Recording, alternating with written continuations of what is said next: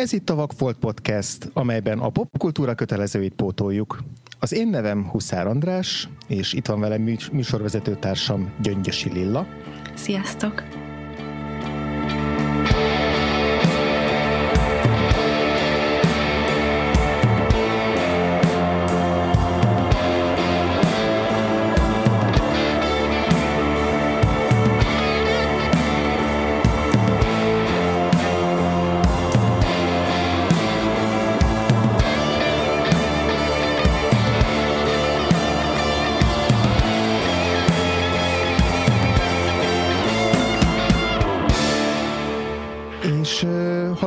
Az animációs évadunkban, ezúttal 2001-ben kötünk ki, és a Waking Life című filmről fogunk most beszélni. Richard Linklater egész estés rotoszkóp technikával készült filmjéről, és ahhoz, hogy erről a filmről beszélgessünk, hívtunk egy vendéget is. Itt van velünk Makai Péter Kristóf, irodalomtudós, jelenleg játéktudományt tanít Lengyelországban, és egyébként pedig a Vakfolt kommentelője már viszonylag régóta, úgyhogy ilyen módon is ismerjük már egymást. Szia! Üdvözlöm a kedves hallgatóságot! Köszi szépen, hogy elfogadtad így a meghívásunkat, és elsőre az is a kérdésem, hogy nekem bevallom szintén egy picit homályos, hogy most pontosan hogyan is állapodtunk meg abban, hogy te ennél a filmnél fogsz vendégeskedni. Igazából az lenne a kérdésem, hogy neked van-e ilyen erőteljes kötődésed ehhez a filmhez? Mikor láttad először? Miért ez vonzott így a tematikánkban, amikor mondjuk átküldtük a filmeket az animációs évadban? Hogy őszintén legyek, ezt a filmet 2006-7 körül láttam, első vagy másodéves egyetemistaként, és ezek a típusú filmek szerintem pont ilyenkor ütnek a legnagyobbat. Valahogyan mindig is vonzott ez a fajta vizuális világ, és pont akkoriban nyílt ki számomra egyébként is a gondolatvilága, mint olyan. Rettentesen foglalkoztatott akkoriban ugye az Agave kiadó révén Philip K. Dick munkássága, és ez a valóságnak, illetve a fenoménák világának a kapcsolata, illetve ez az erős gondolatiság, ami végigfut az egész filmen. Azért is éreztem nagy kötődést a filmhez, mert korábban ilyen 99-2000 táján még általánosuliban láttam a Alejandro Amenábarnak az Ábreló Szolhosszát, és utána nem sokkal később pedig a Vanília égboltot is. És ezek a filmek nagyon mélyen beleívódtak az emlékezetembe, mert ugye hát nyilván ugye a 90-es évek végén, 2000-es évek elején nagyon sok film volt, ami a valóság meg a különféle médiumoknak a kapcsolatát boncolgatta, és akkor utána ezek így ilyen mélyen belémivódtak. Tök jó, és azóta egyébként újra nézted a filmet? Kifejezetten, sőt Linklaternek nem csak ezt a filmjét néztem újra, hanem nekem nagy kedvencem volt még korábban a Before Sunrise, és akkor utána végignéztem az egész Mielőtt felkel a nap, Mielőtt lemegy a nap, Mielőtt éjfélt üt az óra trilógiát is, és aztán utána kíváncsi voltam Wiley Wiggins munkásságára, úgyhogy megnéztem a Dazed and Confused-ot is. Tök jó. Lilla, te mikor láttad ezt a filmet először? Láttad korábban, vagy most az adáshoz? Én most kifejezetten az adáshoz néztem meg, sok filmjét ismertem már Linklaternek, de ez kimaradt eddig,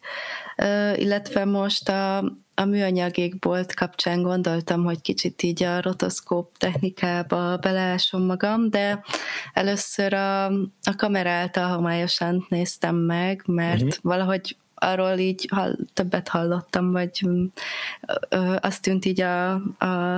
nem tudom, emblematikusabbnak így a kettő közül, és ezt nagyon érdekesnek találtam, úgyhogy az ráirányította a figyelmemet erre a filmre is, úgyhogy így már nagy kedvel néztem meg ezt is. Tök jó. Ja, hát nekem is teljesen újdonság volt a film, tehát hogy nem láttam eddig. Nagyon régóta hallottam róla, meg hát Richard Linklater tökre szeretem, és nekem is szerintem a Before trilógia volt a meghatározó az ő életművéből viszonylag hamar, meg mondjuk a rocksuli, de aztán még a Vakfoltnak az egyik legkorábbi epizódjai közé tartozik, amikor megnéztük Péterrel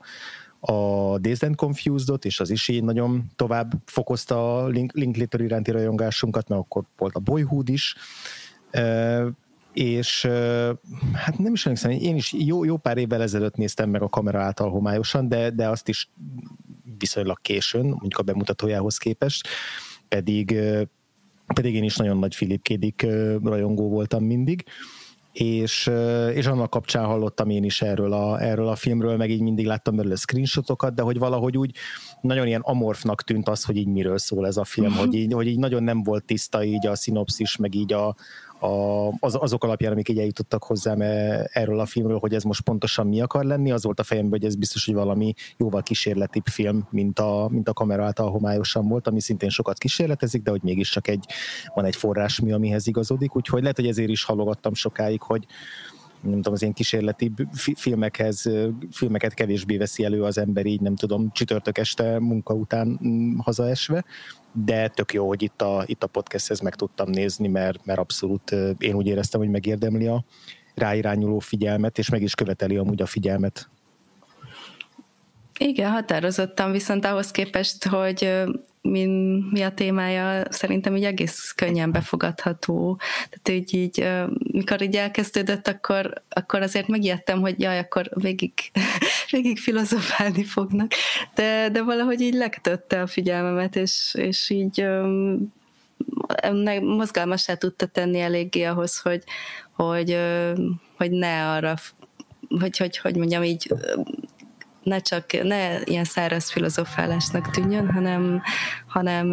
végigvezessen magával. Hogy őszinte legyek, én igazából azt sajnáltam, hogy mélyebben nem mentek bele ezekbe a filozófiai rétegekbe, mert ugye a Wiley Wiggins karakter, az ő tényleg a szó klasszikus értelmében véve hallgató, és nagyon keveset próbál meg a szereplőkkel párbeszédet kezdeményezni, és nagyon ritkán faggatja a mondjuk így interjú partnereit, vagy beszélgető partnereit. És igazából én azt gondolom, hogy a filozófiának a legnagyobb része az a dialektikusságról szól, hogy megpróbálsz minden oldalról egy ideát megfogni, és ehhez tényleg kell az is, hogy legyen egy bizonyos fajta szembenállás a felek között, hogy legyen valami ütköző érvrendszer, és ez az, amit igazából hiányoltam benne, hogy nyilván az álomszerűségéből fakadólag igazából Wiley nagyon sokáig csak sodródik a történettel. Igen, itt ugye a filmnek csak röviden összefoglalva így, nem is a cselekményét, csak hogy tényleg a premisszáját a filmnek azok kedvére, a hallgatóink kedvére, akik mondjuk még nem nézték meg az adáshoz, de egyébként kifejezetten érdemes, akár az adás után is még. Ennek a filmnek a főszereplőjét alakítja Wiley Wiggins, aki a Dazed and Confused-ba játszotta az egyik főszereplő kisrácot, és itt igazából nincs is neve így az ő karakterének, viszont így az ő ilyen városi odüsszeiáját követjük végig, ahogy így bolyong a texasi Austinban, és ott különböző emberekkel fut össze, vagy ő maga, vagy egyszerűen csak így szemtanúja, vagy filmtanúja különböző embereknek a beszélgetéseinek, amik általában valóban ilyen filozófikus, egzisztencialista témák körül bonyolódnak, a szabad akaratról, determinizmusról,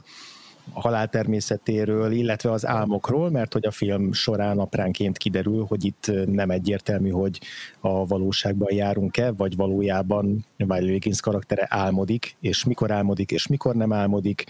és egyáltalán ez a dream state, ez az álombeli létezés, létállapot, ez pontosan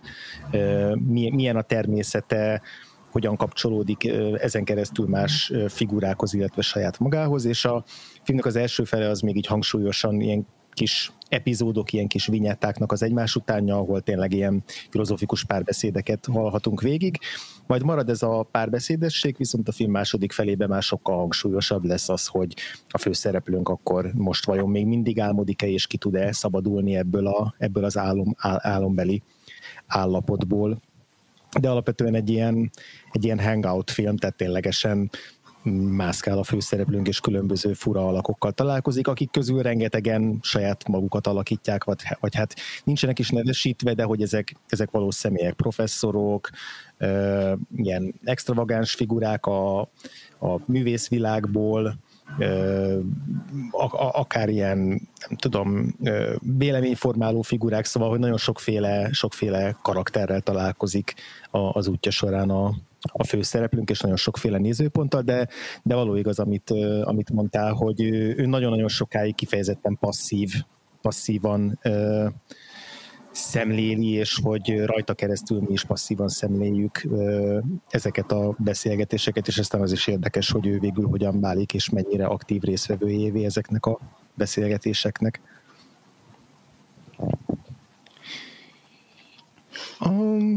Jó, beszéltünk akkor szerintem konkrétan ezekről a kis beszélgetésekről is, ezekről a filozófiai témákról, hogy nem tudom, de milyen témák foglalkoztattak így a film kapcsán titeket a leginkább, vagy volt-e valamilyen vonalvezető a tematikában, ami akár amikor mondjuk Péter régen láttad, akár most változott-e valamit az, hogy így a felvetett témák közül mik azok, amik a leginkább foglalkoztatnak téged, vagy amik a leginkább érdekesek így ebben a filmben? Mivel magam is éber álmodó vagyok, engem kifejezetten foglalkoztat az, hogy hogyan próbál meg kapcsolódni a tudatossághoz, illetve ahhoz a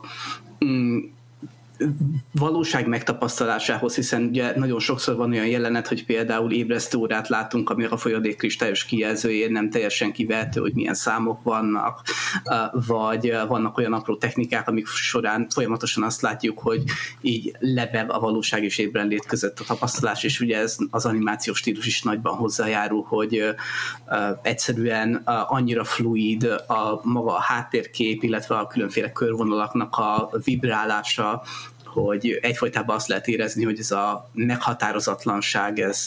végigvezet az egész filmen, és pontosan emiatt érdekelt az is, hogy hogyan gondolkodik ennek a három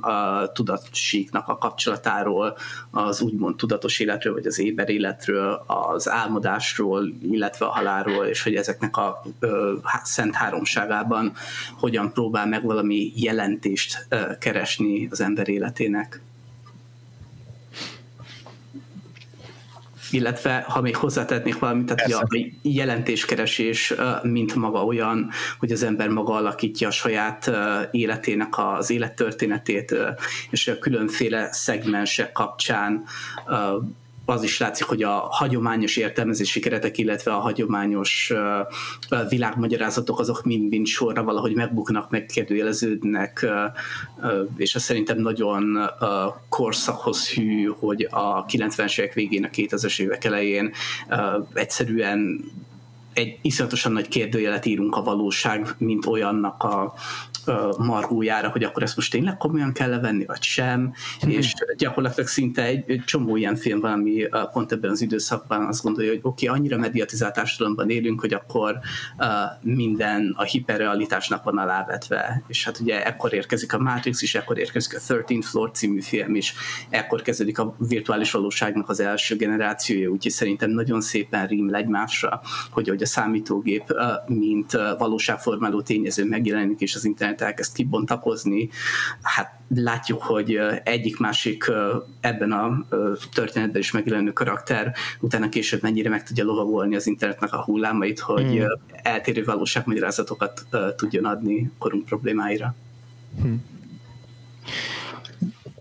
Igen, ez a korlányomat, ez nekem is nagyon tetszett benne, hogy tényleg az ezredfordulón volt egy ilyen hangulat, hogy mi ez az egész, mit kellene csinálnunk magunkkal, mit jelentenek a körülöttünk lévő dolgok, kik vagyunk, stb. És erre ugye egy ezerféle megoldást ad, és tulajdonképpen nem dönti el, hogy melyik a helyes közülük, vagy hát úgy ér véget a film, hogy ezek csak így egyenrangúan lebegnek a levegőben. Úgyhogy ez ilyen egyedi volt szerintem benne, meg amit szintén említettél, Péter, hogy ez a saját sorsunknak az alakítása, ugye még a film elején van viszonylag ez a zsírkrétás hasonlat, hogy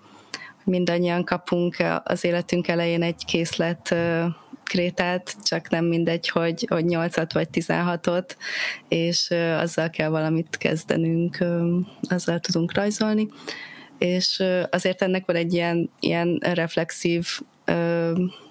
értelmezési lehetősége is, hogy ugye ez a film is így átrajzolja a valóságot rajzát, tehát hogy itt is megismétlődik ez, meg így Linklater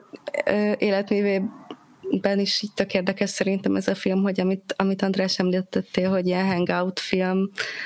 hogy tényleg ez is olyan beszélgetős, mint amiket itt felsoroltunk az előbb a Dazed and Confused, vagy ami előtt, csak hát itt így filozófusok a főszereplők, hogy hát ilyen mindenféle furcsa figurák, és általában, vagy a többségük nem átlagember, vagy egy ilyen átlagos fiatal, mint a többi filmjében. Meg azt olvastam, hogy egy kicsit én így magyarázzam ennek a filmnek az elkészítését, hogy az előző filmje az egy stúdiófilm volt, ez a Newton fiúk, azt hiszem, és ez megbukott, és ezután készít egy filmet az álomról, és ugye a főszereplőről az elején így megjósolják, vagy így elhangzik, hogy ő egy álmodó, és ez így vissza-visszatér, és tulajdonképpen így Linklater is egy álmodó, tehát hogy ő aztán tényleg ilyen példásan megőrizte a független filmes hozzáállását évtizedeken keresztül, jó, most egy-két kitérővel, ami így nem sokaknak sikerült, és tök jó ez a felvetés is, hogy vannak akik álmodók, és igazából ő is az. Ja, igen. Igen, itt gyakorlatilag tényleg itt ennek a filmnek az elkészültét megelőzően pont egy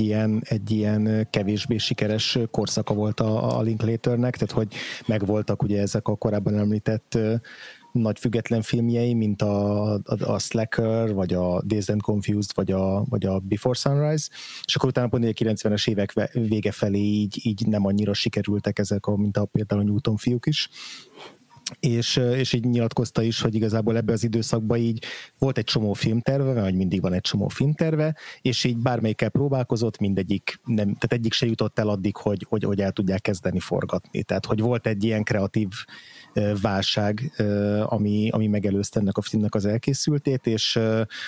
igazából azért is indultak neki egy ilyen nagyon minimál kis csapattal, pár emberrel, hogy egy ilyen kis Sony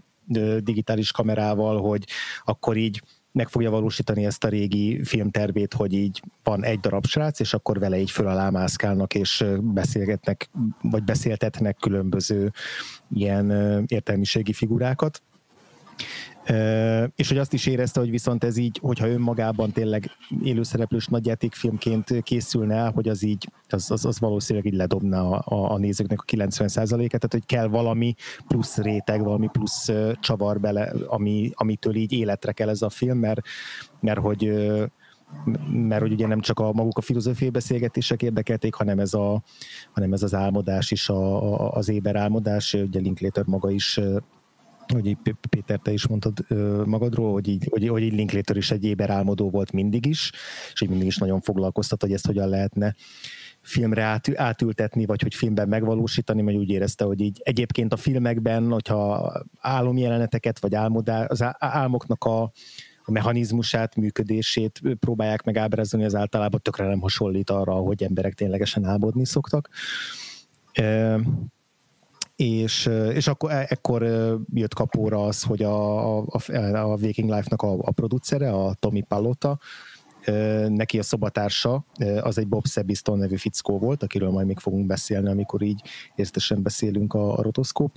technológiáról, de hogy ez a Bob Sabiston volt az egyik ilyen legfontosabb figurája ennek a technológiának a saját általa fejlesztett programmal, és hogy így jött be a képbe igazából az, hogy akkor legyen egy animációs film, vagy hát egy ilyen átrajzolt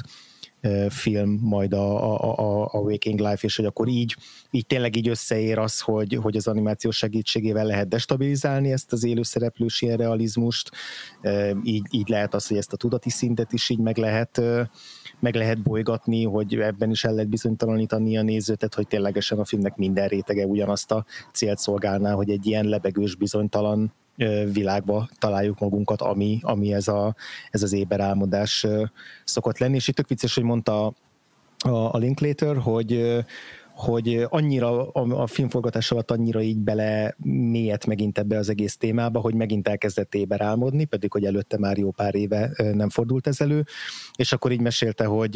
hogy az álmaiban is már azt figyelte az álmán belül, hogy akkor milyen különböző kameraszögből tudná fölvenni azokat, amiket éppen álmodik. Tehát, hogy teljes mértékben összeért az, hogy nappal forgat, éjszaka pedig álmodik olyan dolgokat, amiknek kapcsán arról gondolkozik, hogy na ez hogyan nézhet neki filmként. Tehát, hogy így nagyon, nagyon átszűrődött az egész így ebben az időszakban. Hát Hollywood elbújhat mellette, mert akkor igazából Linklater a valódi álomgyár. Szép. Szép. Annyit azért akkor említsük meg, hogy ez azért erősen texasi és austini is egyszerre, igen. És ezt lehet érezni gyakorlatilag minden egyes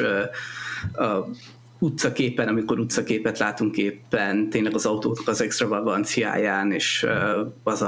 ilyen kis maroknyi liberális fellegvár a magányos csillagállamban, az egyszerűen annyira átsüt minden egyes képkockán, amikor tényleg a valóságát látjuk. Jaja, igen. Ez a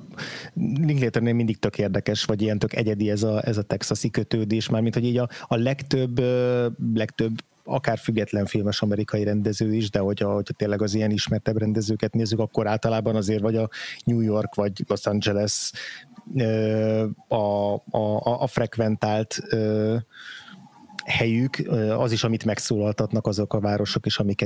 amiket így megtestesítenek a filmjeikbe. Nyilván egyébként előfordul Boston, Chicago, New Orleans, San Francisco, tehát így nagyobb városok, azért mindegyikhez tudnánk sorolni olyan rendezőket, akik ezekhez a városokhoz kötődnek, de hogy a Linklaternél tök jó, hogy ő mindig nagyon tudatosan így, vagy nagyon-nagyon sokszor nagyon tudatosan ugye a texasi Austinhoz, meg ehhez az egészen ilyen unikális művész vagy hipster világhoz köti a filmjeit. Nyilván vannak kivételek, ugye a Before trilógia is több különböző európai városba játszódik, tehát hogy ez nem kizárólagos, de igen, ennél a filmnél is teljesen érződik, hogy még hogyha nincsen is ilyen nagyon expliciten mondjuk kimondva, akkor is tudjuk, hogy ezek a jelenetek, mint hogyha csak itt valósulhatnának meg.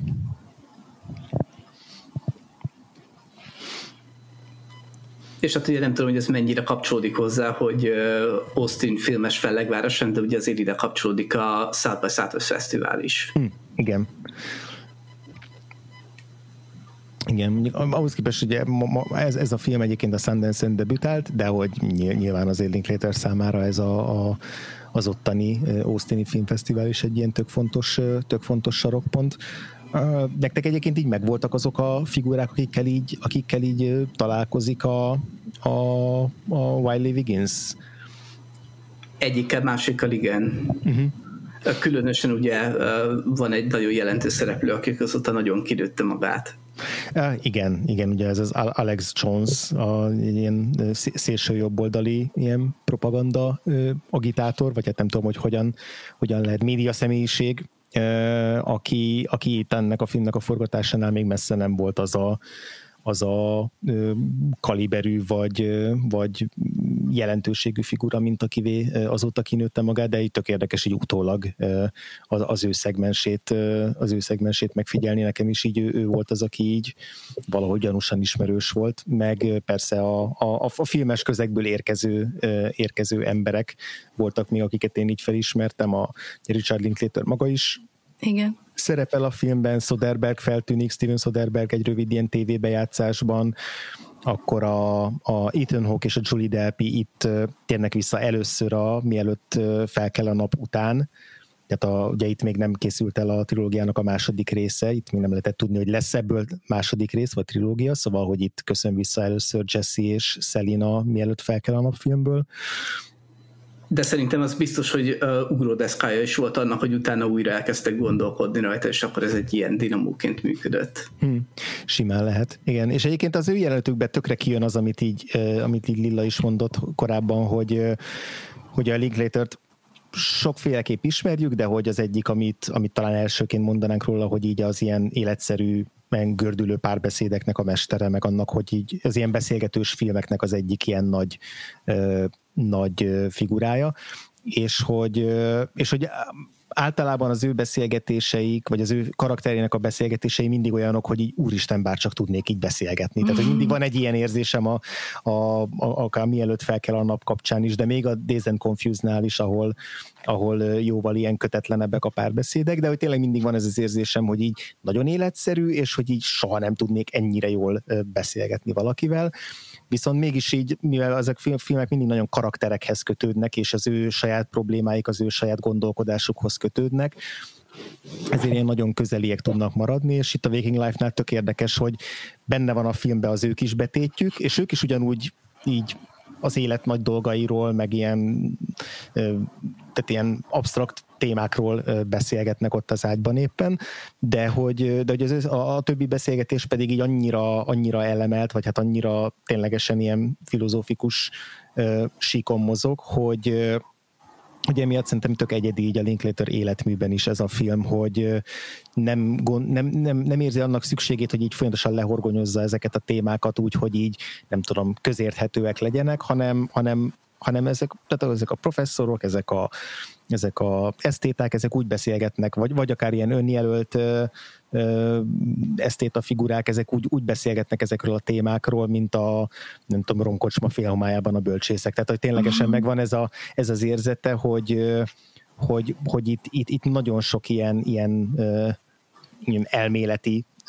síkon mozgó okfejtést hallhatunk, és hogy ez szerintem tök izgalmasan simul bele abba, hogy itt valójában egy ilyen soha véget nem érő álomban járunk, ahol ugyanúgy ilyen folyondárként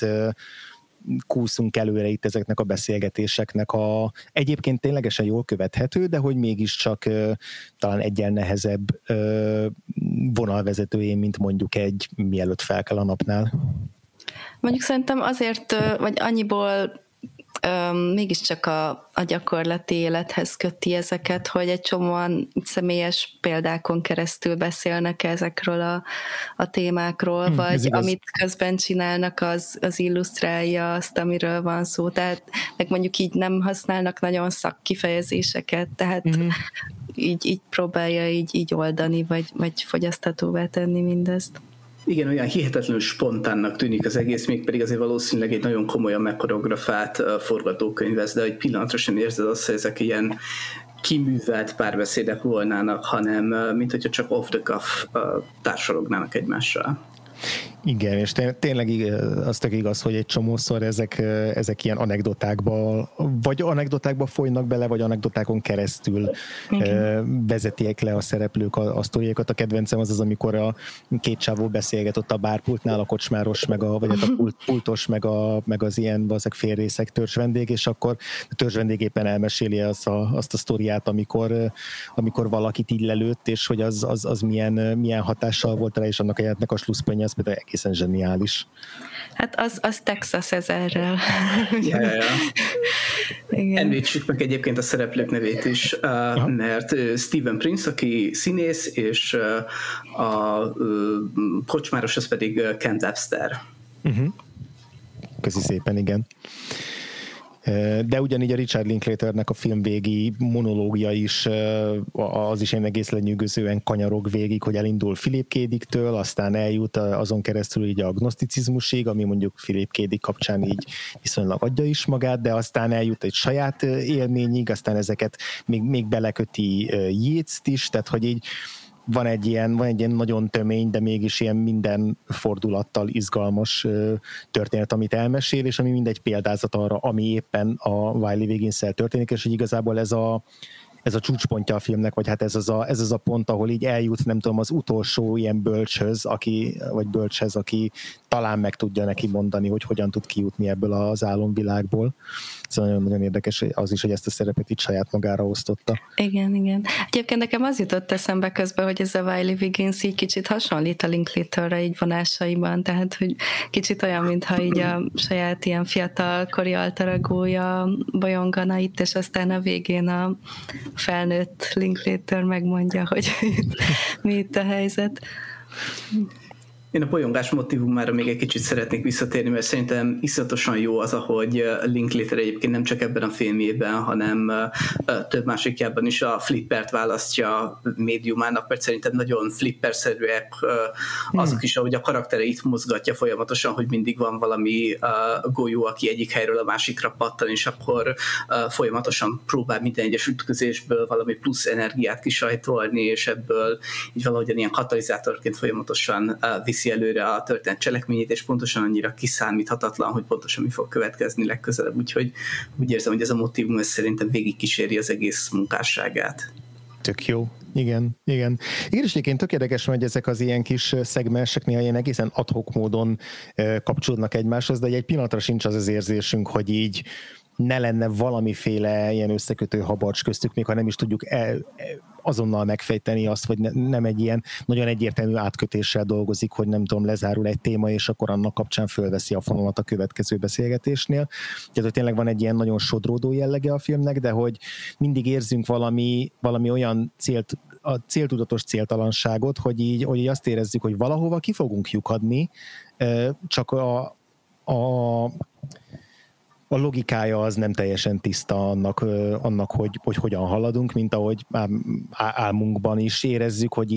itt nem teljesen tiszta annak a logikája, ami most éppen történik velünk, de hogy mégiscsak érzünk benne valami logikát, mert hogy ez az ilyen álomlogika, amit szerintem tök jól megragad ez a film is, hogy tényleg néha azt érezzük, hogy ilyen egyik világból lép át a másikba, de hogy mégis valahogyan nagyon természetesnek hat. Igen, ez az álomlogika, ez nagyon jó szó, meg nekem is így a természetesség jutott róla eszembe, hogy valahogy így tényleg minden, tehát hogy arról majd biztos fogunk beszélni az animációs technika kapcsán, hogy ugye vannak ilyen realisztikusabban megrajzolt figurák, meg jelenetek, meg ilyen absztraktabbak, meg akár egy jeleneten belül is így változik, de ez is valahogy olyan magától értetődő, vagy ilyen elfogadható, hogy ilyen sokféle a filmen belül is ez a technikai megvalósítás.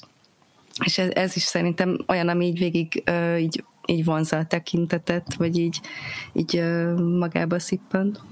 Hiszen szerintem azt is tükrözi, hogy az álmaink sem mindig egyformán élénkek, és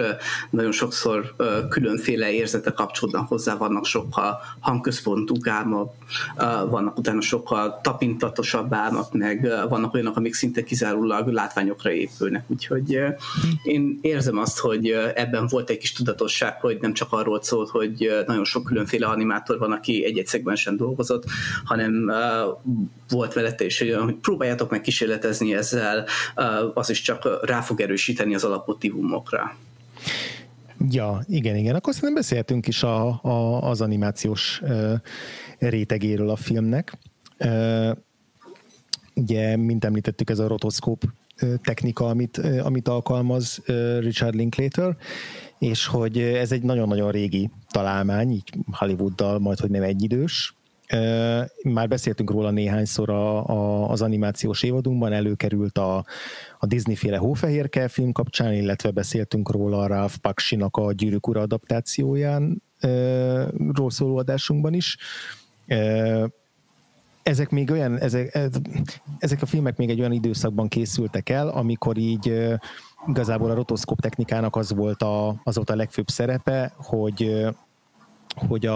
az animációt azt így valamivel realisztikusabbá tegye, tehát valahogy közelítse a valóság felé.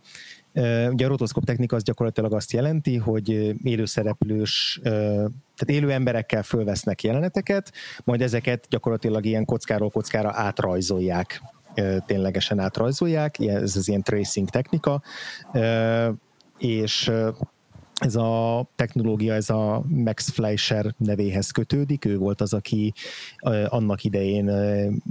egy rövid filmhez, ami egy ilyen bohócról szóló rövid film volt, így az egyik, azt hiszem, talán a testvérét feltöltötte egy bohóc jelmezbe, és akkor leforgatott vele egy ilyen kis rövid kis filmet, üdött, majd utána azt így átrajzolta, és hogy az átrajzolásnál így sokkal ilyen absztraktabb, elnagyoltabb lett maga a figura, meg ugye a körvonalakon belüli terület is, de hogy ez volt az első próbálkozás, ami így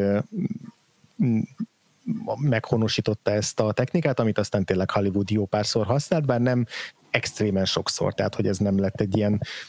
rendkívül népszerű és elterjedt technológia, de azért többször előkerült, például ugye a már említett példáknál, vagy akár a Gulliver utazásairól szóló filmben is használták, hogy így a különböző méreteket, azokat így jobban meg tudják jeleníteni ugye a Gulliver és a törpék jeleneteiben. De hogy ebben az időszakban még igazából ez a realisztikusság azzal is, hogy ez egy nagyon darabos technológia volt, csomószor levált a filmről, tehát itt a Gyűrűk Ura film kapcsán beszéltünk róla, hogy egy nagyon-nagyon furcsa hatást kelt az, amikor bejönnek ezek a rotoszkópos jelenetek, hogy ilyen nagyon-nagyon széteső helyenként. Illetve azt se tette lehetővé, ami az animációnak az egyik ilyen fontos eleme volt mindig is, hogy az animáció lehetőséget teremt arra, hogy ilyen túlzó, elnagyolt arckifejezéseket, testtartásokat lehessen ábrázolni általa, tehát hogy tényleg ugye az érzelmének a kifejezésére akár nem tudom, ilyen kidülledő szemekkel, vagy tényleg a testrészeknek ilyen egymáshoz való elnagyolt arányaival lehetett játszani, és akkor ezzel ilyen sokkal expresszívebbek tudtak lenni az animációs filmek. Na, ez pont a rotoszkóp technika, ez kicsit keresztbe vágta. És akkor ekkor jött ez a Bob Sabiston nevű figura, aki az MIT-n tanult és dolgozott, és ő volt az, aki létrehozott egy szoftvert, ezt hívták Rotoshopnak, ami kifejezetten arra szolgált, hogy kicsit megfordítsa ezt a képletet, és hogy ne az animáció legyen realisztikusabb, hanem a valóságot viszi közelebb egy kicsit az animációhoz, vagy hogy a valóságot egy kicsit ilyen animáltabbá tudja tenni. És ez pontosan arra, ez a szoftver pontosan azt tette lehetővé, hogy a művészek azok sokkal inkább bele tudták vinni az animátorok a saját művészi elképzeléseiket ezekbe az átrajzolásokba, tehát hogy nem kapcsolódott, nem kötődött annyira az élő szereplők a mozgásához mondjuk, hanem sokkal jobban el tudott attól válni már, és akár a hátterekkel is sokkal többet tudtak játszani, tehát hogy ténylegesen ilyen kreativitást, művészi elképzeléseket sokkal többet meg lehetett valósítani ezzel a szoftverrel, vagy ezzel a programmal,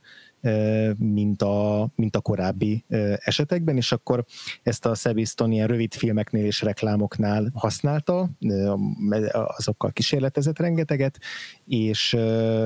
akkor hívta fel rá a figyelmét a Sabistonnak a lakótársa vagy szobatársa, ez a producer, aki a Waking Life-on dolgozott, és akkor a Linklater rájött, hogy ezt akarja ő is használni, tehát igazából a Waking Life az első egész estés rotoszkóp technikával készült film gyakorlatilag. És ahogy a Péter is mondta, több animátor dolgozott ezen a filmen, tehát azt hiszem, hogy körülbelül 30 animátor volt, akik párhuzamosan dolgoztak a Waking Life-nak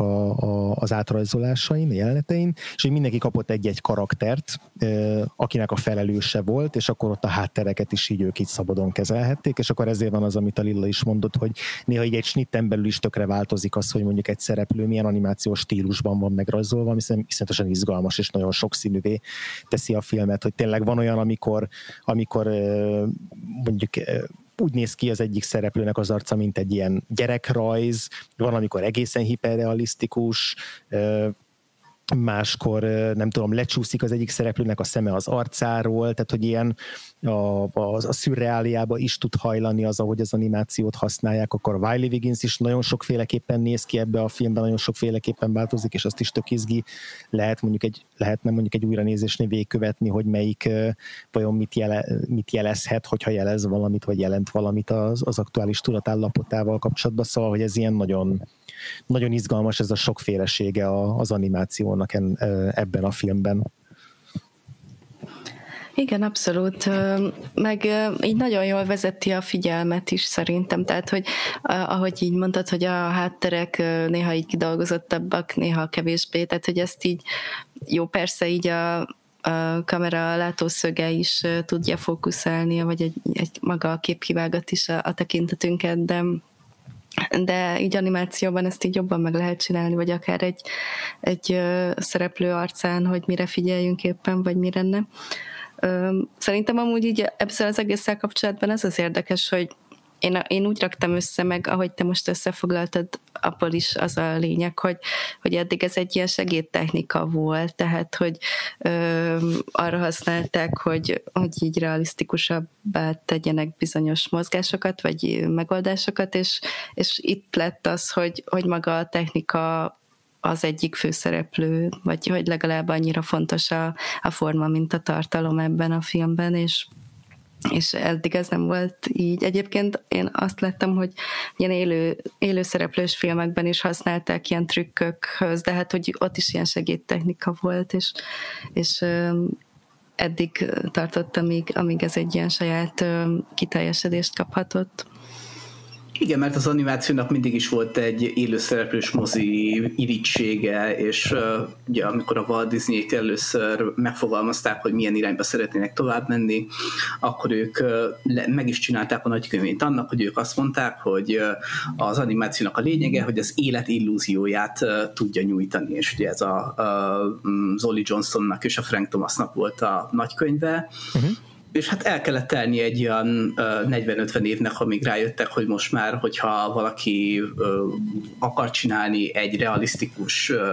mesterséges animációt, akkor a számítógéphez folyamodik. Tehát, hogy azt hiszem, hogy eddigre már a Final Fantasy The Spirit Within is kijött, úgyhogy nem csodálom, hogy elindultak a másik irányba. Ez pont ugyanolyan volt, mint amikor a fotográfia megjelenése után a festőművészet is elkezdett azt mondani, hogy jó, akkor nem a realizmusra fogunk foglalkozni, hanem elmegyünk a teljesen absztrakt irányba. Tehát egyszerűen az inga kileng a másik irányba, akkor amikor jön egy olyan médium, ami az előző médiumnak a korábbi fennhatóságát megkérdőjelezi. Ez tök jó, igen. Igen, és hogy amúgy a kamera által homályosához képest is ezért volt ilyen egészen izgalmas, hogy meglepő ez a film, és egyébként ilyen szempontból is szerintem nekem legalábbis tök jó, hogy ebben a sorrendben láttam a kettőt, mert ugye a kamera által homályosan az egyféle animációs stílust képvisel, tehát ott már kifejezetten következetesen kiválasztottak egy bizonyos rajzstílust, és azt alkalmazták végig, és azon belül aztán még rengeteg kreatív módon tudták alkalmazni, főleg, hogy az a Philip K. Dick regény, meg az a történet az arról szól, hogy emberek hogyan maszkolják magukat, és hogy az identitás az mennyire eltűnik a folyamatosan változó és fluktuáló maszkok mögött, szóval, hogy abszolút ideális volt az a történet ehhez a technikához, tehát hogy nagyon jól passzoltak egymáshoz. De ugye ehhez képest tényleg nagyon, nagyon merésznek hatott az, hogy a Waking Life-ban mennyire nem ragaszkodtak egyféle stílushoz, és hogy tényleg ilyen nagyon az ilyen szabadság élményt adta át, vagy szabadságérzést, hogy így a szabad kísérletezésnek az élményét, hogy itt bármi megtörténhet. És ez pedig ennek a filmnek a témájához, így az álmokban való váratlan váltásokkal történő barangoláshoz passzolt. Nagyon az, hogy itt tényleg, ahogy átlépünk egyik álomjelenetből a másikba, vagy azt hiszük, hogy felébredünk, de valójában mégsem ébredtünk föl, hogy ezzel kapcsán folyamatosan hogyan imbolyog és hogyan fluktuálódik az maga a formája annak, amit látunk. Ott van például az a jelenet, amikor az egyik főhősünk megtankolja az autóját, illetve utána még beletankol egy külön benzines kannába, és aztán utána Jan Palacki módjára felgyújtja magát, akkor pontosan lehet látni, hogy mikor vált az animációs stílus, hogy meddig van, amíg a konkrét rotoszkópos animáció történik, és amikor átvált egy másik stílusra, akkor gyújtja meg magát a lángokat, és akkor onnantól egy sokkal kézzelfoghatóbban animált szereplő lesz, aki felgyullad például. Igen, igen, az is egy nagyon jó jelenet, vagy amikor talán az egyik első ébredés jelenet a filmet, tehát amikor a Wiley Wiggins fölébred, talán amikor elüti az autó, és utána magához tér, azt hiszem, hogy akkor van az, hogy ilyen hirtelen ilyen nagyon élénken látszanak a ceruzavonalak a rajzban, és hogy így az kicsit olyan, mint az Ahának a Tékon mi klipjében az ilyen nagyon vibráló, nagyon erőteljes, ilyen ceruzavonalas animáció, és aztán ahogy az így az ébredés pillanata, az ébredés nem tudom, sokja után így igazából eltűnnek ezek vagy eltűnik ez az effekt, és hogy utána így megszilárdul maga az animáció, és szerintem ez is egy tök jó ötlet volt, vagy egy tök jó kis jó érzékeltető eszköz. Igen, meg az is nagyon jó, amikor már így a vége felé már így nagyon nyugtalan emiatt, hogy újra és újra rájön, hogy nem ébredt fel, hanem újra álmodik, hogy így a háttér így imbolyog körülötte, vagy így az egész tér is ilyen hullámzó lesz, mert egyébként egy csomószor teljesen ilyen realisztikusnak tűnik a környezet, ahol játszódik a film. Igen, a háttereknek, meg ugye a városképeknek is nagyon izgalmas, hogy hogyan változik folyamatosan a megrajzolása, hogy van egy csomószor, amikor így imbolyognak, meg ugrálnak, meg egymásba folynak, az, hogy mondjuk a Wiley Wiggins így megy az utcán, és mögötte így az épületek így táncolnak szinte, meg így ugrál az aszfalt, tehát hogy tényleg így semmi nincs egy statikus helyen, hanem minden ilyen folyamatosan, dinamikusan mozgásban van, és aztán meg vannak olyan jelentek, amikor így ilyen madártávlatból, amikor éppen mondjuk vélhetően repül mondjuk álmában a Wiley Wiggins karaktere, vagy felülemelkedik így a megszokott síkon, és akkor így felülnézetből pedig ilyen egész minimalista városképeket látunk, ahol tényleg csak így egy-egy apró körvonal, és azon belül pedig csak ilyen nagyon tiszta, ilyen egybeszínezett formákká bomlik szét a város, az is tök jó, és aztán vannak ilyen tényleg egész hiperrealisztikus pillanatok is, amikor meg szinte ilyen fotorealisztikus a város, vagy egy-egy épületnek az ábrázolása. Nekem talán a kedvencem az, amikor a David Souza prof beszél, és a beszélgetés során az egész karaktermodellje is folyamatosan átveszi azt, amiről beszél. Többek között megtelik vízzel, egy időpontra szerintem elkezd levegőbuborékokat fújni, vagy vízbuborékokat fújni, utána egyszerűen látjuk, ahogy a teste átalakul, és gyakorlatilag belelátunk a biológiájába, látni, hogy az elektromos impulzusok futnak át az agyának kezéből, és ez ilyen sokkal beljebb látunk a szereplők személyiségébe, és pontos ez az antimimetikus vonás az, ami elég erőteljessé válik ebben. Igen, az is nagyon szép, amikor a Kaveh Zahedi nevű filmrendező és esztéta beszélget. Már nem emlékszem, hogy ki az ő beszélgető partnere, de ő mesél így erről a szent pillanatról, arról, hogy a filmekben is, de egyébként az életben is hogyan próbálunk megragadni ilyen szent pillanatokat, és hogy ezek mennyire illékonyak, és hogyan tudnak működni, és ilyen eleve ilyen nagyon ilyen energikus, és ilyen bevonzó az, ahogy a Kaveh Zahedi így mesél, és ahogy fejtegeti ezt az elméletét, ugye ő bevonja a Bazennek az elméletét is, ilyen filmelméleti gondolatait itt a beszélgetésbe, de hogy ott ennek a jelenet sornak a végén történik, amikor egyszer csak ilyen, nem tudom, felhőfigurákká, vagy ilyen jégfigurákká válnak a beszélgetőtársával együtt, miután megpróbálják így megteremteni ezt a szent pillanatot így kettejük között, ez is egy nagyon, nagyon izgalmas vizuális megoldás. Itt a beszélgetőtársa David Jewell. Köszi szépen. Ja, úgyhogy igen, ezek mind ilyen nagyon, nagyon, nagyon ébren tartják a figyelmet így a film végéig. Egyébként én körülbelül 250 órába telt az animáció maga, tehát hogy 250 órányi munkába, ami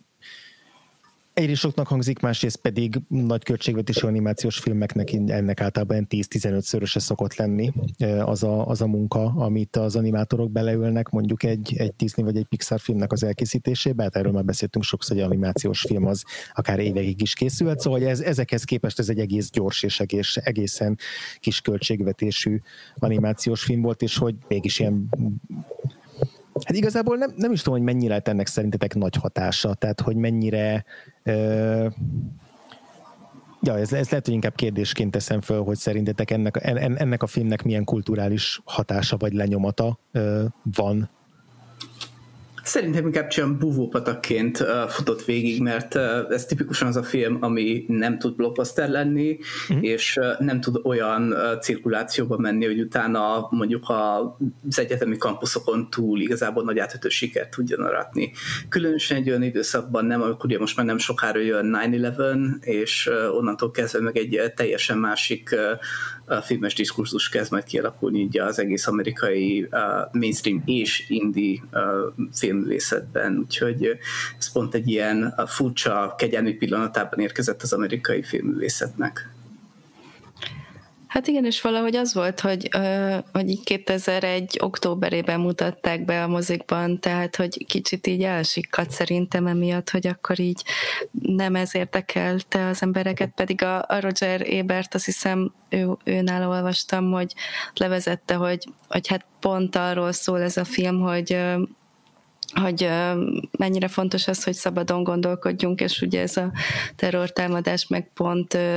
azt akarta így az amerikaiakra kényszeríteni, hogy így egyfajta gondolkodása helyes, amit a terroristák képviselnek. Szóval lehet, hogy ez is kicsit így visszavett a hatásból, amit elér, de egyébként, amit az elején felsorolt a Péter, ez az ezredfordulós filozófikus filmek vonulata szerintem abban így tök jól beleillik, hogy azon nem lepődök meg, hogy ilyen rotoszkóp hullámot nem váltott ki, mert azért ez így elég sajátos technika azóta is. Bár azt szerintem érdekes megfigyelni, hogy így mennyit fejlődött akár csak a kamera által homályosan, így, meg most így tavaly az Apollo 10,5 esetében. Persze itt nyilván így a stílus része is volt ez az ilyen elnagyoltság, de most már ilyen egészen parádés dolgokra képesek azóta. De azt mondjuk így tök jó, hogy azóta is azért így születnek ilyen darabok, így nem nagy számban, de így egy-egy, igen, és mindig is ez lesz az a hivatkozási pont, amire ezt vissza lehet vezetni, úgyhogy ezt nem veheti el tőle senki. Ja, azért is, mert egyébként nemrégben ugye a Corridor Digitalnak jelent meg egy videója, hogy élőszereplős jelenetekre utána rátereníroztak egy mesterséges intelligenciát, és utána teljesen hihető, és hát szerintem egészen működőképes animációt sikerült rávarázsolni, úgyhogy valószínűleg ezek a technikák egyre olcsóbbak és egyre könnyebben megvalósíthatóak lesznek. Igen. Most egyébként a közelmúltban, amire még emlékszem, a 2019-ben mutatták be az Undone című sorozatot, azt hiszem, hogy Hiány volt talán a magyar címe, ez az Amazonon jelent meg, és ez volt az Amazonnak az első olyan animációs sajátgyártású sorozata, ami így felnőtteknek szól, és ez abszolút rotoszkóp technikával készült, és első évadot láttam, és szerintem nagyon-nagyon jó sorozat, és biztos, hogy érdemes összevetni a Waking Life-val, mert hogy nagyon hasonlóan a valóságnak a megbontásáról szól, és arról, hogy a főszereplő itt gyakorlatilag, hát nem is időutazásra lesz képes, de képes lesz manipulálni a téridőt, és ezt aztán a balesetben elhunyt édesapjával kapcsolatban való viszonyát próbálja ezen keresztül feldolgozni, illetve ott egy ilyen rejtélyt kinyomozni, és nagyon sokat játszik a sorozat is, ilyen kis félórás epizódok, de egy rengeteget játszik azzal, hogy a rotoszkóp technikával hogyan lehet megbontani tényleg a téridőt. Nagyon hatásos sorozat, és tényleg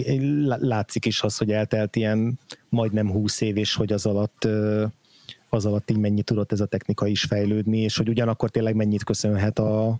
Richard Linklater ilyen úttörő jellegű munkásságának. Egyébként a Richard Linklaterre nekem mindig ez a kettőség az igazán izgalmas, hogy egyrészt egy ilyen elképesztően úttörő csávó, aki tényleg ilyen nagyon-nagyon extrém kísérletekkel játszik, mint milyen akár a Boyhoodnak a forgatási időkezelése is volt, viszont ez meg egy olyan nem tudom, unassuming természetességgel, egy olyan teljesen egy kis hétköznapi természetességgel csinálja, mint hogyha ez ilyen semmi extra dolog lenne. Tehát, hogy van benne egy ilyen, talán nem is szerénységnek nevezném, hanem ilyen kiszerűség, de hogy közben a kiszerűséghez meg nagyon párosul egy ilyen határtalan nagy ambíció, és ez egy szerintem tök érdekes a Richard Linklater pályafutásán is, hogy sok ilyen egészen apró kis film pettyezi az ő karrierjét, viszont ezek közül a filmek közül jó néhányat ki lehet emelni, hogy na ez gyökeresen megváltoztatta azt, hogy akár a független film, akár Hollywood hogyan gondolkozik filmekről, és mikkel játszik. Igen, valahogy hiányzik belőle ez az ilyen pökhendiség, vagy ilyen kivagyiság, vagy nem is tudom micsoda, hogy ő ezt így természetesnek veszi, hogy ezeket csinálja, és nem hivalkodik vele, pedig tényleg nagyon egyedi dolgok, vagy egyedi ötletek, és ő így csendben dolgozik, aztán mindenki örül neki. Nevezhetjük ezt akár művészi alázatnak is. Simán, igen. Ja. Egyébként Péter még említetted korábban, még az adásnak viszonylag az elején, hogy te is ilyen éberálmodó vagy, ez mindig így volt? Vagy ez így, ennek van ilyen, nem tudom, sztoria? Nálad. Hát csak annyi, hogy nekem alapvetően ugye sok embernek van olyan, hogy így eléggé jól el tud aludni, és utána eléggé jól és mélyen tud aludni. Nekem nagyon sokszor van, hogy megtöredezik és fölföl ébredek. Ez sajnos egy ilyen neurológiai változat, ezzel nagyon sok mindent nem lehet kezdeni. Megpróbálok túlélni vele. Én általában alapvetően nagyon rosszul alszom, és nagyon sokszor álmodom vissza, és ugye minden is alkalom, amikor újból visszaálmodom, akkor egyre élénkebbek lesznek az álmaim, és nagyon sokszor elég erős térbeliek is, tehát sokszor nagyon sokat utazom, illetve olyan helyeken ébredek, amik utána így azt hiszem, hogy jó, rendben, akkor most fedezzük fel ezt az egész teret, hogy van, mint van, és az az igazság, hogy nekem eléggé vizuálisak is az álmaim abból a szempontból, hogy nagyon tudom kötni, hogy pontosan mi hol van, és minthogyha egészen pontosan emlékeznék olyan helyszínekre, ahol korábban voltam, hogy melyik tárgy hol lakik, hogy milyen embernek milyen arca van, és ez néha még a valós életemben sem találkozom hasonlóan, nagyon sokszor, hogy embereknek elfelejtem az ábrázatát, és az álmaimban ezek mindig visszaköszönnek. Úgyhogy nagyon hiteles abból a szempontból, hogy bár nyilván ugye az elmosódó körvonalak azok minden egyes álomvízióra is érvényesek, megtapasztalni benne azt, ami szerintem minden éberálmodónak a sajátja, hogy annyira kézzelfoghatónak érződik az, hogy ami körülötte történik, az egy fizikai valóságot képez, aminek van textúrája, és ez a textúra ez nagyon átjön az animációkban. Ja, igen. Lila, te hogy szoktál álmodni? Most nem tudom, csak kíváncsi vagyok, hogy kinek milyen álomsztoriai jöttek elő esetleg ennek a filmnek a kapcsán, vagy hol tudott kapcsolódni hozzá? Hát nekem nem ennyire kalandos vagy intenzív az álom életem, de olyan így néhányszor volt csak, hogy azt hittem, hogy felébredtem, aztán kiderült, hogy az csak egy másik álom, és ez így, mivel csak néhányszor volt, ezek ilyen emlékezetes ilyen kerettörténetek, vagy ezeket így fel tudom idézni, hogy is voltak. Meg az is nagyon furcsa, az gyakrabban szokott lenni, hogy valahogy így tudom, hogy álmodom, de hogy így elfogadom, hogy itt most így ezt kell csinálni. Tehát, hogy ilyen köztes állapot, hogy annyira mégsem tudom, hogy bármit tegyek ellene, hanem olyan furcsa. De egyébként nekem is ilyen elég ilyen kidolgozottak szoktak lenni az álmaim, tehát hogy így a hely, az emberek, azok így ilyen élénkek, vagy néha mozgalmasak is. Mondjuk nem annyira ilyen utazós inkább, de ez nyilván ilyen frusztráció, vagy ilyen az én nem tudom, frusztráltságomnak a lenyomata, hogy nagyon gyakran álmodom azt, hogy így pakolok, mert hogy valahova indulni kell, és össze kell pakolni, és akkor így valami így nem sikerül, vagy hogy így minden olyan furcsa, és akkor odáig már nem jutunk el, hogy tényleg el is induljak, mert akkor felébredek. Úgyhogy ez nekem ilyen visszatérő, félig rémálomszerű dolog. De egyébként az nagyon érdekes szerintem ebben a filmben, hogy igazából így nem rémálom az, amit itt látunk. Tehát, hogy az sokkal kézenfekvőbb lenne, hogyha álmokról csinálunk filmet, akkor ilyen rémálomszerű legyen, de hogy ez nem, ezek így a normál álmok, úgymond, vagy annak a leképeződése. Igen, szerintem is nagyon kíméletes egyébként a Linklater abban, hogy nagyon sok olyan kockázatosabb, vagy egy kicsit ilyen tudatalattiabb témát kerül, tehát hogy nincsenek üldözéses jelenetek, ami azért rendkívül sok álomban elő szokott fordulni, nincsenek erotikus álmok, nincsenek ilyen véres, erőszakos álmok egyáltalán, tehát ezek kifejezetten cerebrális álmoknak minősülnek, és talán mindannyian egy kicsit jobban járunk vele, de hogyha például összevetjük azzal, hogy milyen álomjeleneket rajzolt meg például Gerard Scarf a Pink Floydnak a falában, tehát ahhoz képest ég és föld a különbség. Ja, igen, és hogy egy-egy pillanat van, amikor így a filmben, amikor így akár át is válthatna mondjuk egy, nem tudom, Christopher Nolan filmé, tehát így van egy jelenet, amikor így leül vagy egy ilyen templomszerű helyre, ahol páran zenélnek, meg páran üldögélnek, és akkor ott mesélnek neki arról, hogy milyen trükkök léteznek arra, hogy hogyan ismerheted föl, hogy egy álomban vagy. És akkor az, nem tudom, Nolannél lehetne az, amikor így a szereplők találkoznak, és akkor így szépen elmagyaráz az egyik szereplő a másik szereplőnek, meg a nézőknek, és akkor mik lesznek a szabályai a filmnek, hogy akkor ha ez történik, ha ezt látod, ha ez történik, akkor tudod, hogy álomban vagy. De ennél a filmnél ez is sokkal ilyen kötetlenebb és spontánabb, és ráadásul nagyon tetszett az, hogy tényleg olyan elemeket hozott föl, amik nálam is ilyen tök rendszeresek. Tehát ez az órának akár a számlapja, akár a digitális órának a kis elemei, amikor így nem kiolvashatóak, az tök gyakran előfordul, akkor az, hogy mondjuk nem tudom, mobiltelefont megpróbálok bekapcsolni, és akkor nem érzékeli, nem történik semmi, hogyha lenyomok egy gombot, akkor így besüpped, vagy így nem csinál, vagy lelassul, tehát hogy ezek az ilyen technológiai eszközök nem rendeltetésszerű működése, ami mint egy ilyen jel arra, hogy álomban vagy, az ilyen nagyon, nagyon gyakori, és tök jó, hogy ebben a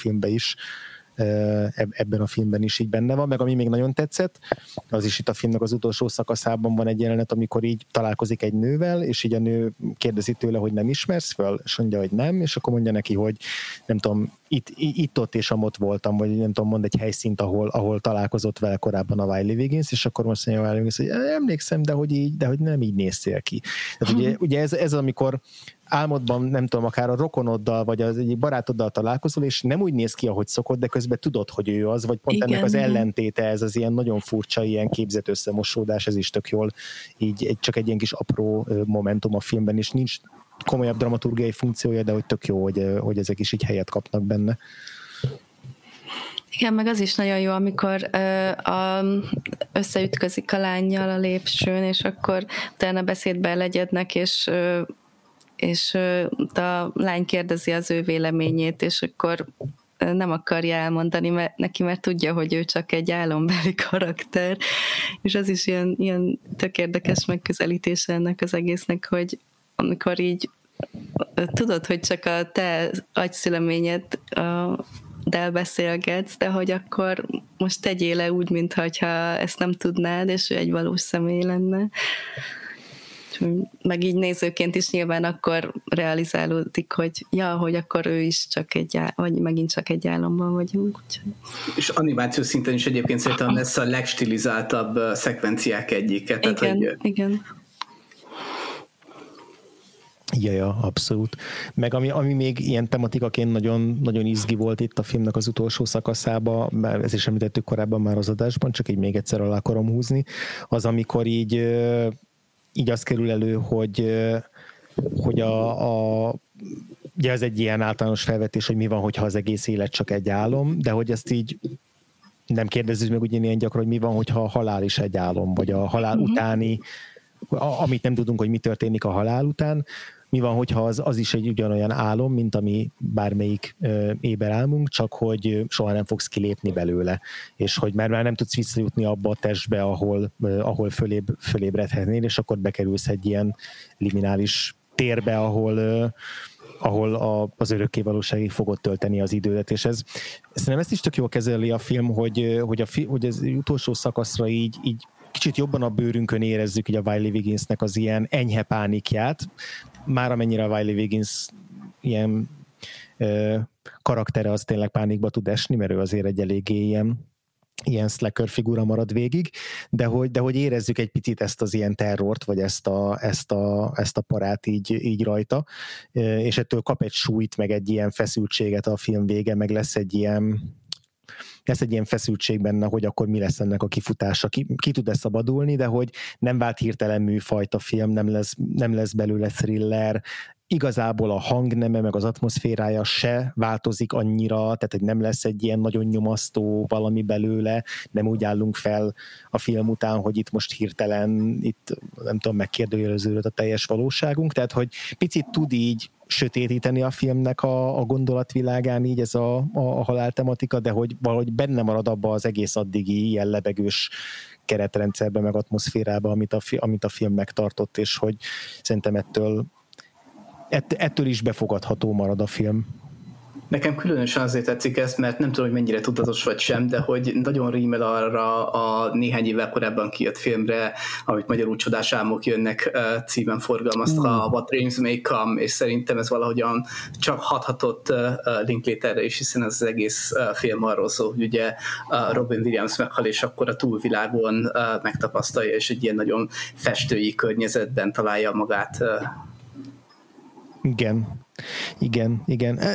ez is az, amiről már beszéltünk, hogy itt tényleg itt a 90-es évek vége, 2000-es évek eleje az így dúskált ebben a mi a valóság, és az ezzel való szembenézés, és az ennek a megkérdőjelezését célzó filmekben, és hogy a legtöbb az tényleg inkább így a science fiction, természetfeletti, horror, valamiféle ilyen destabilizáló műfajon belül maradt, és azért is érdekesek ezek a darabok, mint akár mondjuk ez a Waking Life, ami megmarad egy realisztikus környezetben. Hát azért a realisztikust erősen idézi ebbeket tenni. Igen, tehát hogy igen, természetesen. Igen. Nem természetfeletti. Igen. Jó, mi maradt még bennetek esetleg a filmmel kapcsolatban, amiről még nem beszéltünk? Nekem most az jutott eszembe arról, amit mondtál, hogy ez az ilyen inspiráció, vagy mi hatott rá vajon, hogy amikor a majom tart előadást, akkor látunk egy pár képkockát a Kurosawa Álmok című filmből, ugye szintén az álmokról szól, de egész máshogy, mert az is ilyen szerzői indítatású dolog, de ott így konkrétan a saját egy-egy álmát filmesíti meg, és emiatt így az egész film ilyen más indítatású, vagy hogy mondjam, így más a célja, de valahogy azért mégiscsak gondolom, így akart tisztelegni ezelőtt az előkép előtt. Tök jó. Nekem meg talán az a kedvencem, amikor még az elején az Eamon Healy kémia prof beszél arról, hogy hát az evolúció az hogyan változtatja meg az embernek a gondolkodásmódját, és hogy egy ilyen kicsit evolúcióista pszichológiával kezd elindulni, és hogy ez mennyire átrakítja a mi igazságérzetünket, és hogy hova futhat ki majd az emberiség a jövőben. Ez szerintem egy olyan gondolat, ami szintén ekkor különösen egy erős vezérmotor motívuma ugye a 90-es éveknek, ugye akkor tör előre az evolúciós pszichológia is, és akkor indul be ez a nagy gondolkodás, hogy akkor jó, akkor a 90-es évek az az agy évtizede, és akkor kezdünk igazán egy csomó mindent megtudni arról, hogy az agy hogy működik, és akkor kap szányra a kognitív filozófiának ugye a második nagy hulláma, és ez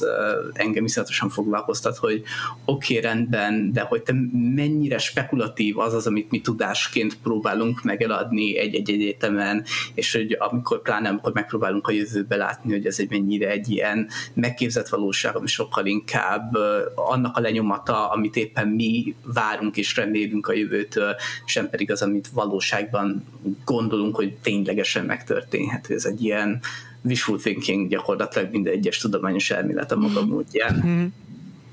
Jól van, szerintem nagyjából átbeszéltük így a Waking Life-ot, nyilván még belemehetnénk egy csomó beszélgetésbe így külön a filmen belül, meg így mi is filozofálhatnánk még nagyon sokat a film által felvetett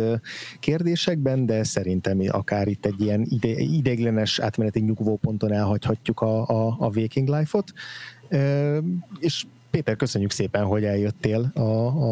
az adásba vendégnek, nagyon-nagyon jó beszélgetés volt. Köszönöm a lehetőséget. És nem tudom, hogy a hallgatóink valahol így követhetik el a munkásságodat, vagy van-e ahova esetleg, tudom, hogy régebben írtál több helyre, nem tudom, hogy szoktál-e még írni mondjuk kritikákat valahova? Az igazság, hogy most már minden egyes írásom, ami megjelenik, az általában tudományos szakfolyóiratokban jelenik meg, vagy könyvekben.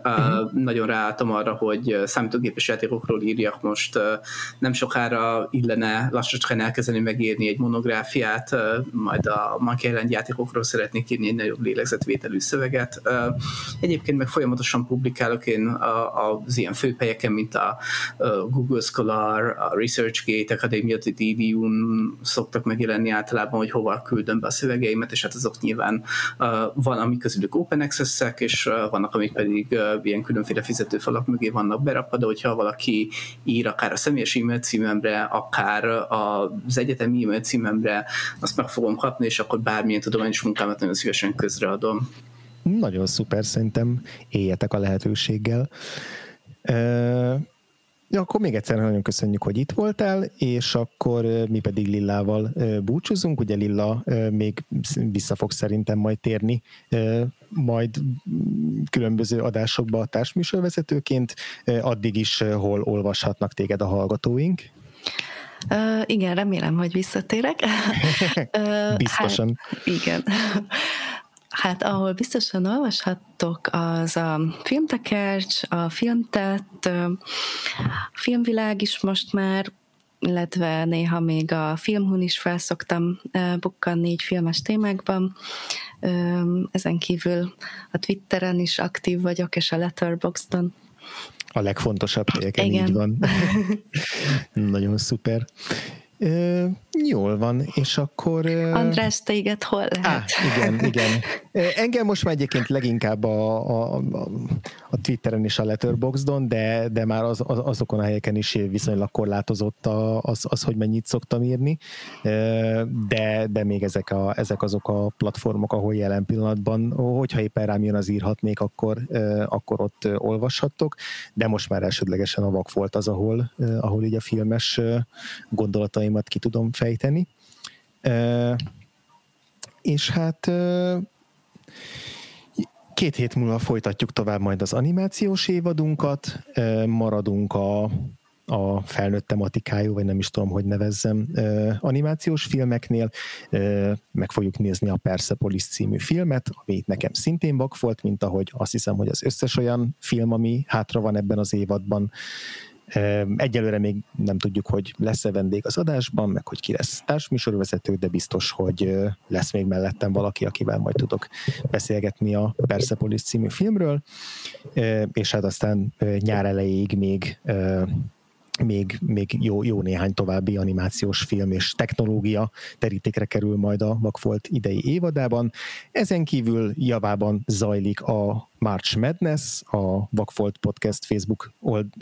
csoportjában, a társalgóban ez a minden márciusban megrendezett ilyen bajnokságunk, amiben idén a Azt keressük, hogy a közönség kedvenc rendezők közül ki a legkedvencebb, amit az IMDb top 250-es listája alapján állítottunk össze, és most már a második körben igazán vérre menő párharcok folynak nap, mint nap, úgyhogy gyertek föl és vitatkozzatok a kommentek alatt, vagy egyszerűen csak szavazzatok a kedvenc rendezőtökre, ha még benne van a versenyben. Ezen kívül van egy támogatói oldalunk, a Vakfolt Podcast Patreon, patreon.com/Vakfolt Podcast, ahol szintén minden hónapban jelentkezünk bónusz adásokkal, aktualitásokkal, kibeszélőkkel. Hamarosan, hogyha sikerül végleges formájára vágnom, akkor ki fog kerülni a aktuális kávé mellett adásunk, amiben igazán sokan részt vettünk, és nagyon sokféle közelmúltbeli élményeinket megosztottuk egymással, így az új társműsorvezetőinkkel, illetve abban az adásban Péter is visszatér, úgyhogy ha hiányoljatok a hangját, akkor gyertek ti is a támogatói körünkbe. Még egyszer Vakfolt Podcast, patreon.com/Vakfolt Podcast a cím.